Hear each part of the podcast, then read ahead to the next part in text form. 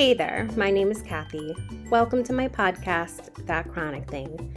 I'm here to share my experiences living with chronic illness, including ME, CFS, and MS, and offer support and advice for dealing with similar struggles.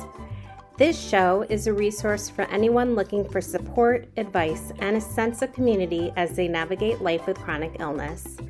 I know firsthand how hard it can be to adapt to a new way of life managing symptoms, finding a new rhythm, and doing this all while you're going to a gazillion doctor's visits.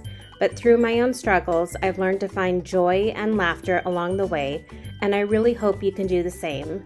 So join me and other chronic illness warriors as we tackle the ups and downs of living with chronic illness together. Today, I would like to talk about little actions and the big differences they can make in our lives.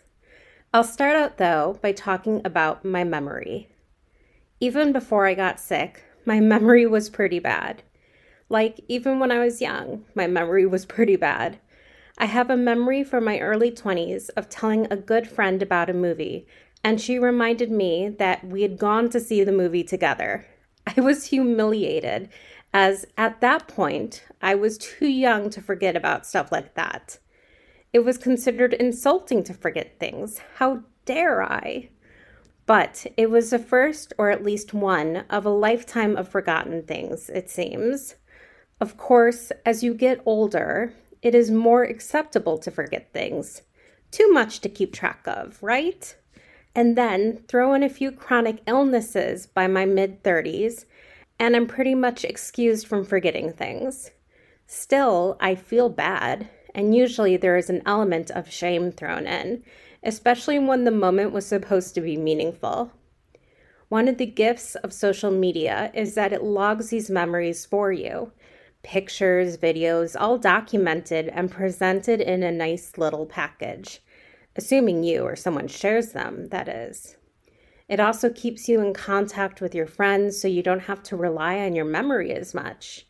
You're able to spy on friends from high school and college, keeping in touch with them in ways that would be impossible otherwise.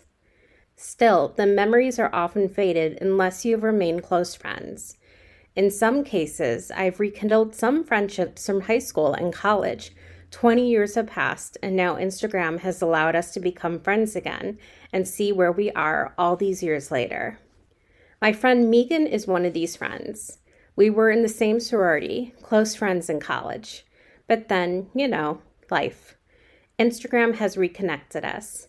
I get to see bits of her family life and musical performances, and she gets to see all the craziness that I share. Yesterday, she realized that she had missed my 40th birthday, which I thought was no big deal. I thought maybe she was making a list of friends that has surpassed the big 40 for a sorority newsletter update. I couldn't think of why she cared.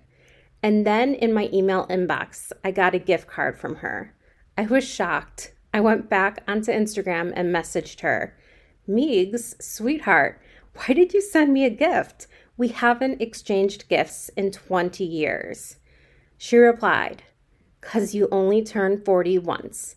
And I'll never forget how special it was when you gave me that Coach wristlet, which I still have, and I couldn't reciprocate for a long time. And then the tears came. For me, I mean, I'm assuming she didn't cry. Here's the thing I have no memory of giving her that gift. I haven't told her that yet. She'll find out if she listens to this podcast. I do have a vague memory of going to the Coach outlet near our campus, and I can totally see myself spending on gifts for my beloved friends. It's something that I always do. When I like something and I love someone, I have a tendency to buy it, regardless of price. So the tears came. I felt the magic. Even though my memory had failed me, the moment had lasted decades. No shame in forgetting it, just heartwarming energy. The interaction reminds me that our interactions, be it gifts or just a conversation, are meaningful. As Nora McInerny says, we are entrusted with each other's care. And man, oh man, do we mess it up sometimes? And man, oh man, do we sometimes do better than anyone thought we could? I know there are so many special moments logged in my life where others made a difference to me, but I don't often think about those moments where I made a difference for someone else. And this may be one of those special moments. I'd love to hear from you if you'd like to share those special moments with me, or if you'd just like to share anything. You can reach me on Instagram. Contact details are in the show notes. You can send any questions, comments, and love letters. There are so many ways to support independent podcasts like That Chronic Thing, and you're already doing the best one by listening. But if you would like to do more, please share it directly by text or on Instagram so we could reach more people and leave us a rating on Apple Podcasts. Until next time, I hope you have a wonderfully low symptom or even better, no symptom week. Take care.